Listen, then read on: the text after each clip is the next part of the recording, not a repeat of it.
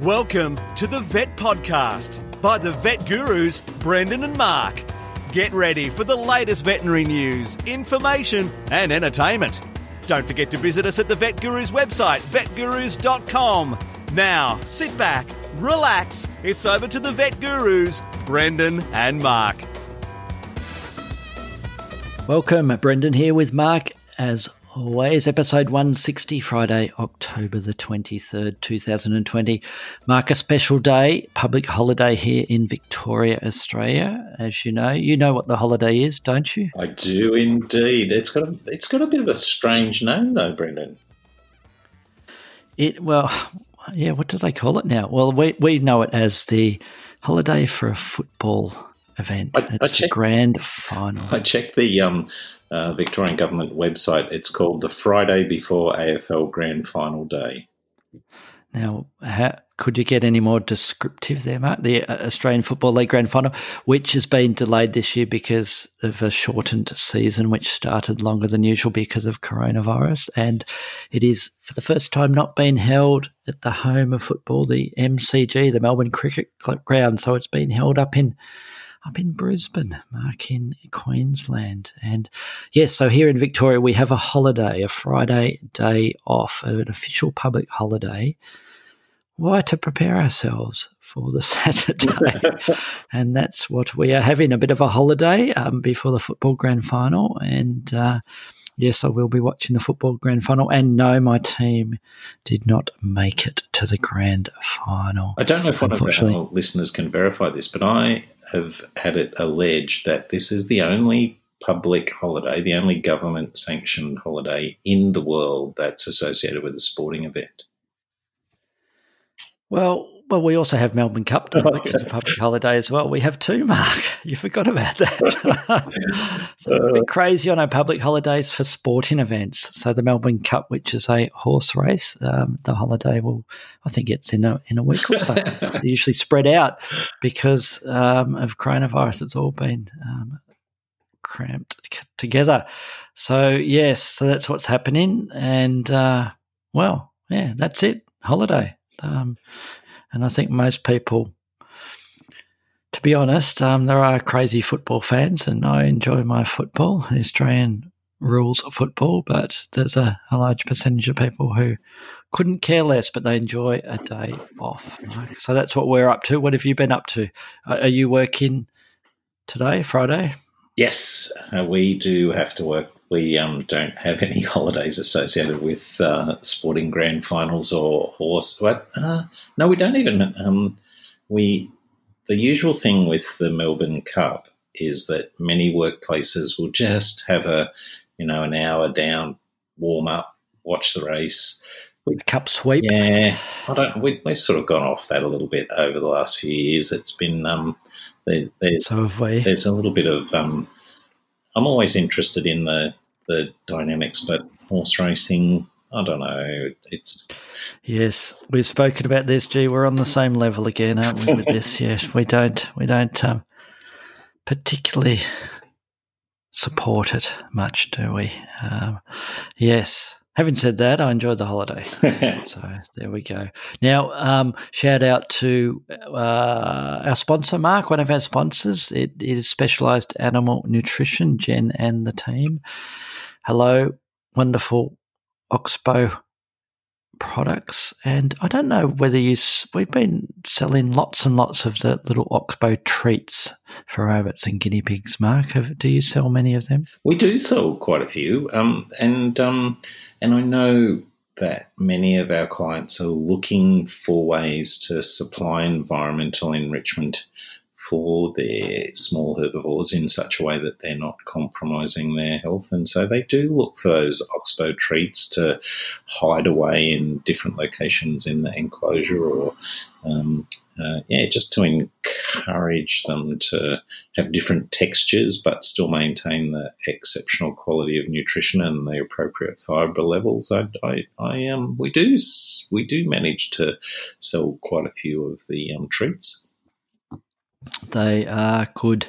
And thank you, Jen and Oxbow Australia, for helping keep our podcast going. Vetgurus.com, the place to go, and send emails to vetgurus at gmail.com. And we do have an email this week that we want to, we'll read out some of it, Mark. And it's from uh, one of the winners from our little competition, which was episode, was it our episode 100th one that Riley, hello Riley, um, won one of the um, prints that um, eventually got to Riley. Um, there was a little bit of a hiccup there. So Riley's in the US of A and um, lovely email from Riley. I don't know if I ever said thank you after the photograph arrived. It's wonderful. And although I don't exactly have a pool room, Mark, of favourite things, it's one of my favourite things in the living room. Thank you very much. And the next bit, Mark, if you have it in front of you, is for you. So perhaps you should read out this because I, I think it's something you need to do. Do you want to read the next little for bit? sure. Um, uh, Riley has a question. Um, as well as saying thank you.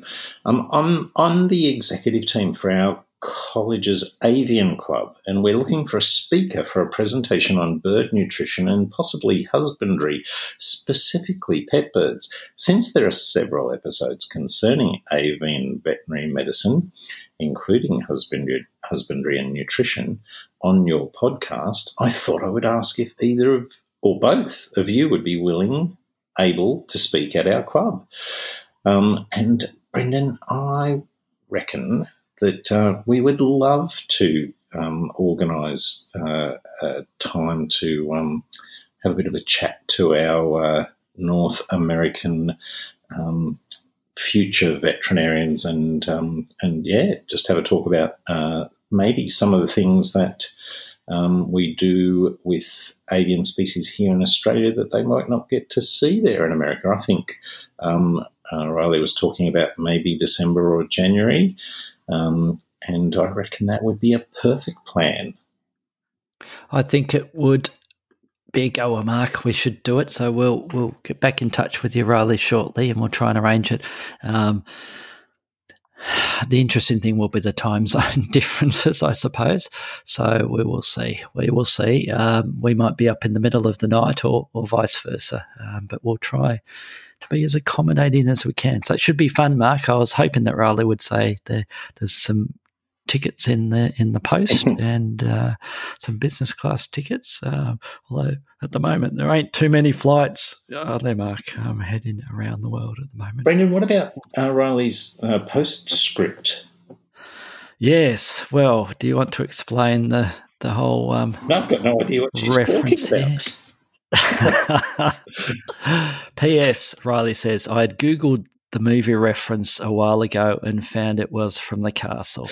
Um, so this is our comment about uh, that goes straight to the pool room, and it's it's a line from this fairly famous or very famous Australian comedy, um, and Riley found it on YouTube in full. So I managed to find a pirated copy there on YouTube. Um, and definitely the best kind of corny, according to Riley, and gave it a rating 10 out of 10 marks. 10 out of 10. So there you go. Thank you, Riley, for that um, email. And yes, we were are keen to help you out and give a bit of a chat um, to your fellow birdos. So that would be good. So keep the emails piling in. Um, vetgurus at gmail.com. Mark, I'm going to do a quick, quick review. It's a really quick one um, before we get into our main story, which is just a few news stories this week again, trying to catch up on a few news stories. And that is the Welch Allyn operating otoscope head. Um, and it's called the pneumatic otoscope. And I'll put a post to it or a link to it in our in our show notes at vetguru.com. And I tell you what, you can teach old dogs new tricks, Mark. And I've had this sort of sit in in the clinic. It's a little attachment that goes on the otoscope, little um, lithium ion head. Um, and as described, it's used for mainly looking down ears. Um, and I never really used it. And it's a, called a pneumatic otoscope because it seals and it has a little port and you can flush um, with a little bit of pressure. And it's mainly used for, I've never used it that way. Um, I think it's used for, for human um, flushing ears as well. Um, but the reason why I love this is the, the lens is big, Mark. It's got a really big lens, a magnifying lens there, and it's been a bit of a revelation using this over the last year or so. And it's my go to for looking inside the mouths of all these small mammals in a consultation, the rabbits and the guinea pigs especially, because it provides a fantastic field of view, much better than the traditional little lens on the operating otoscopes that um, I'd been using previously and that, that, a lot of vets use. It's it's great. Um, so I'm seeing the spurs in all their glory, Mark. Um, so I highly recommend picking up the pneumatic otoscope head and using it. So that's my review, Mark. I'm really keen to um, to give it a go, Brendan, because I do find um, quite regularly the the you know the regular operating otoscope, which has this much smaller magnifying lens, you know, close to your eye. Um, when we use that, and then we subsequently open the mouth of the anaesthetized rabbit or guinea pig, um, there are often surprises because we haven't been able to get that wild, wide field of view. I've been reticent to stick the otoscope, uh, the um, Lapra, the endoscope in there because, you know, grinding cheek teeth um, on expensive fiber optics might not be the most cost effective way to get a great view. But um, that, that, that sounds like you've nailed it with the pneumatic otoscope. Yes, it's um, and it's not particularly expensive. It might be a hundred dollars or so. Um, the little add-on to it. You've got um, no so idea. Yes. You've got no idea how much it costs, do you? I've, no, I don't. I don't. Um, you could you could pick it, couldn't you? Yes, yes. So there you go. The pneumatic otoscope, the Welch Allyn pneumatic otoscope. It provides bright white light output and a rotating lens with ultraseal for pneumatic otoscopy. what was your Get score? It? My score, well, it has to be. Well, it's it. This one is. There's no doubt it's an eight point six. This out of ten, solid as solid as. Excellent. So there we go. So first news story, Mark. Jump in. Um, and speaking of spiders, which um, we've got a little bit of a theme this week. Your first one is about spiders. And I love my giant spiders. My um, my gallimimus, the tarantulas of various locations. So this story did pique my interest um, when I discovered that the University of Queensland led researchers had identified some molecules of uh, um, from the venom of one of the world's largest spiders. Um, and I think many researchers are doing this sort of stuff now. They screen the venom from the spiders, um, and they these researchers had 28 species to choose from, but ultimately the venom of the Venezuelan pinkfoot Goliath tarantula, which incidentally has a leg span um, of just up to 30 centimeters. Um, that one showed the most promise, and um, and their intent is to use the molecule as a um, as an anti-inflammatory or pain um, blocking molecule, particularly for people with irritable bowel syndrome, Brendan. And so um, the the I think there's a lot of work going on in this way where where researchers are um, using particularly venoms from um, arachnids uh, um, or um, maybe scorpions and and uh, and other venomous species because obviously those venoms are specifically the proteins in them are specifically designed to interact with the nervous system of um, envenomed animals. And so understanding how they do that how they affect channels calcium ion channels um, allows researchers to uh, um, look at those voltage gated ion channels and receptors and start to play around with the shape of the molecules in the computers um, and then maybe design new drugs. So it's an exciting area of research and a bloody good excuse to. Um, to preserve these, you know, to conserve these um, spiders. Some of these species, the Australian mygalomorphs, they might only live. Well, there's already been species that are reported to be extinct in the wild because they only lived in an area of North Queensland that might be a couple of hectares, and um, and some of those spiders lived in areas that are now shopping malls. Brendan.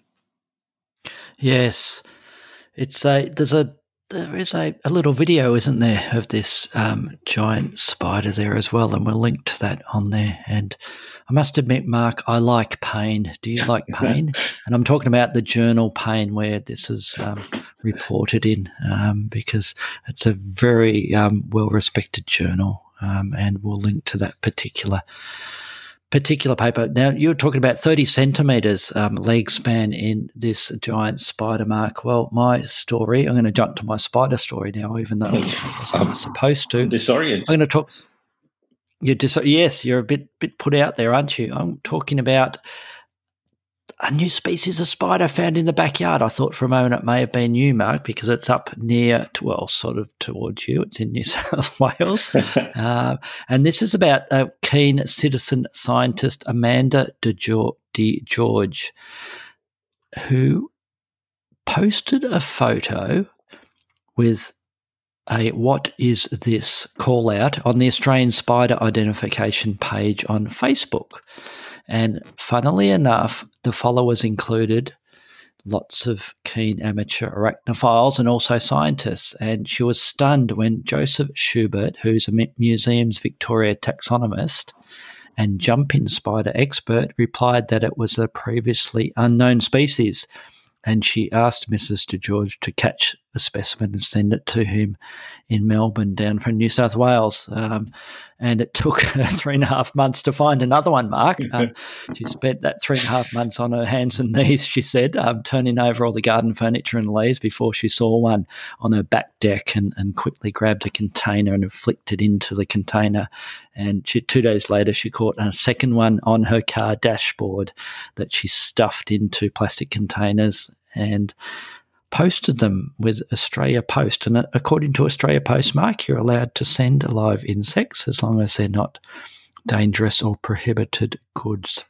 So she posted them down to him, and yes, lo and behold, it is a new um, species of the genus Jotus, um, and it will be given a full Latin name after Mr. Schubert, um, although it could be named after Mrs. De George, who, who found it. Perhaps they should combine the two there, Mark. So, a bit of a, a, a feel good, good news stories. And um, there's about, according to the article, about 4,000 spider species have scientific names in Australia, but it's estimated that there's about 10,000 out there, Mark. So, get in your backyard with your camera, Mark, and um, get looking for a new um, species or two or three or thousand. Um, and Mr. Schubert, he's on a bit of a roll, isn't he? He's named 17 species in 18 months. It's um, so it, there you go. It's I, I'm embarrassed in my dorky way to admit that um, I actually have been um, on my hands and knees in the bush looking for the peacock spiders, Brendan. I uh, ah. I um, have the, the jumping spiders that have the the particularly bright coloured um, uh, abdomens with little flanges that they flare out like a, a uh, like a peacock. And um, and I have managed in our local bush to find some of these, and I can speak to the process of um, getting your eyes accustomed to the way they move. That, um, like many things in the bush, once you start to spot them, um, there seems to be a whole lot of them where previously you would have not seen them. So I'm not surprised yes. that um, Mrs. And she, in, interestingly enough, she was a former she's a former zookeeper who owns her own Facebook page, Backyard Zoology, where she posts her photos of local wildlife. Mark, and she used to be afraid of spiders. And three years ago, a new camera enabled her to take photos of insects. And uh, I like the last paragraph asked how it felt to find a new species. She said, This is it. This is like the pinnacle for me. It's all downhill from here. it's really cool to think that I've been able to contribute something to science. Uh, well done. So there you go. There's my good news story. Mark, what have you got next? Um, my next one is um, well, it's got you know uh, um, threads to do with the uh, coronavirus pandemic. It's got um, uh, an absence of tourism. It could, on the surface of it, be um, viewed as a little bit of a downer given the um, uplifting stories you've been telling.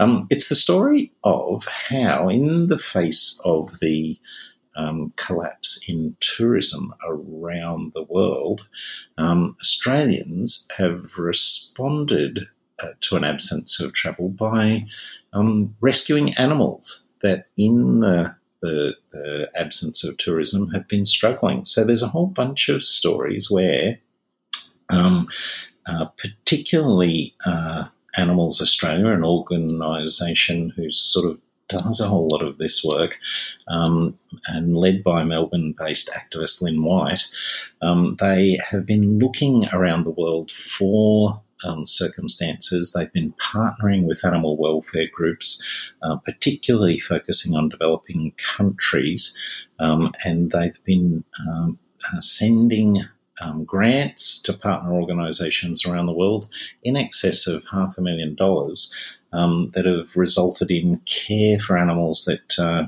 that would have otherwise um, been in deep trouble in the absence of the tourist dollar. So, an example, Brendan, was um, in Egypt, uh, horses that were used to transport tourists to the pyramids.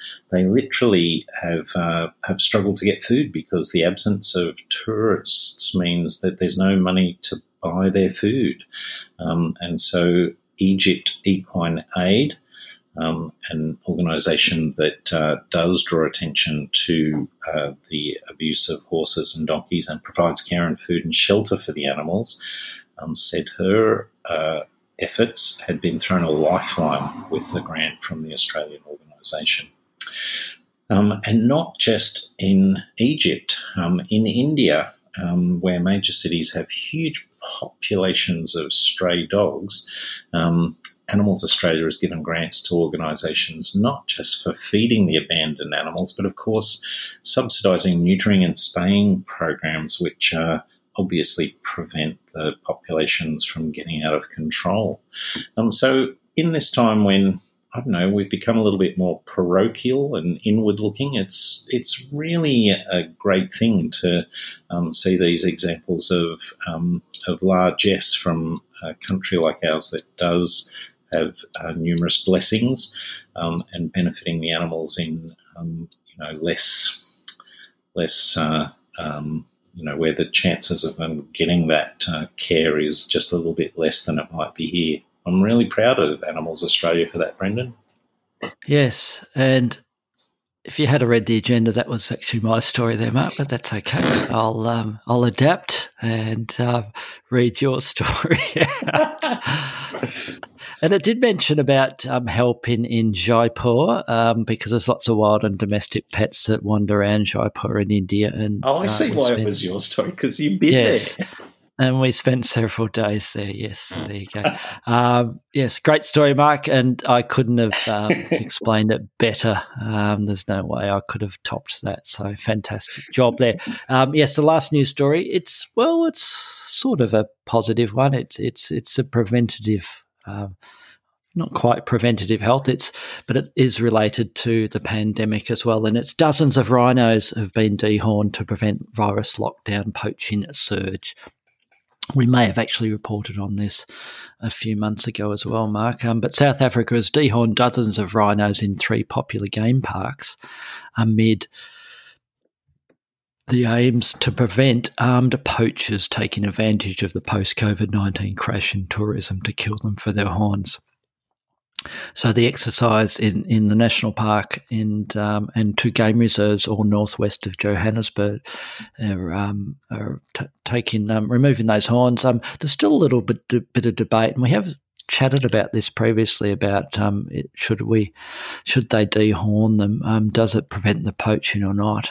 because the concern is that it potentially makes the male rhinos more vulnerable to fighting. Um, but I suppose it's better having them fighting, Mark, than having them dead um, um, with their horns cut off them, which was what the poachers will do. Um, rhino horn sells at the moment for around about $86,000 per kilogram, which is more than cocaine or gold, Mark. Um, both of those you're well acquainted with, so um, you realise that's a lot of money. Um, so yeah, it's well, it's the pandemic is affecting us in many different ways, isn't it, Mark?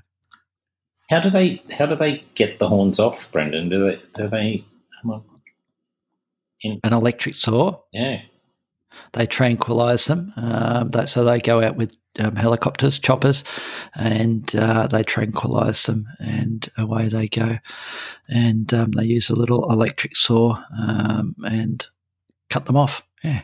Um, there you go. And the numbers of rhinos in the parks and how many have been poached are kept secret to protect them. And I presume the same for the dehorning. Um, and apparently, since they authorised dehorning around about three years ago, there has been a drop in poaching. But since there's no tourism at the moment, or very little tourism um, in the game parks, the poachers have have headed out there, presumably because all the, the rangers and that are not not um, out and about showing showing tourists around um, for taking photos.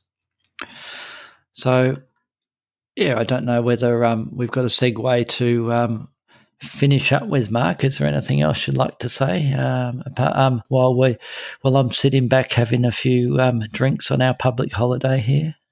I'm still, I'm still disoriented, Brendan. I'm, I'm upset that I stole your thunder with the um, Animals Australia story.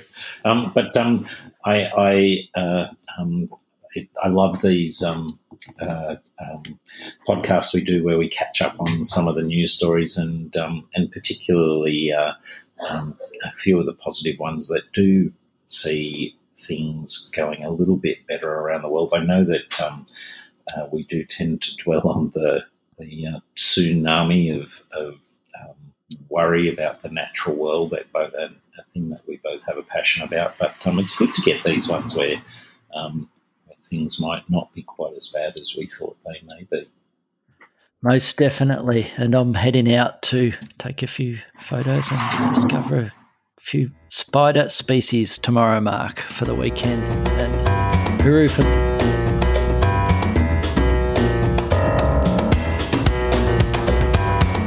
Thanks for listening to the Vet Podcast by the Vet Gurus. Don't forget to visit us at the website vetgurus.com, where you can subscribe, view show notes, listen to previous episodes, and more. You can contact us via email at vetgurus at gmail.com to ask a question or just say hi. Thanks again, and see you next time.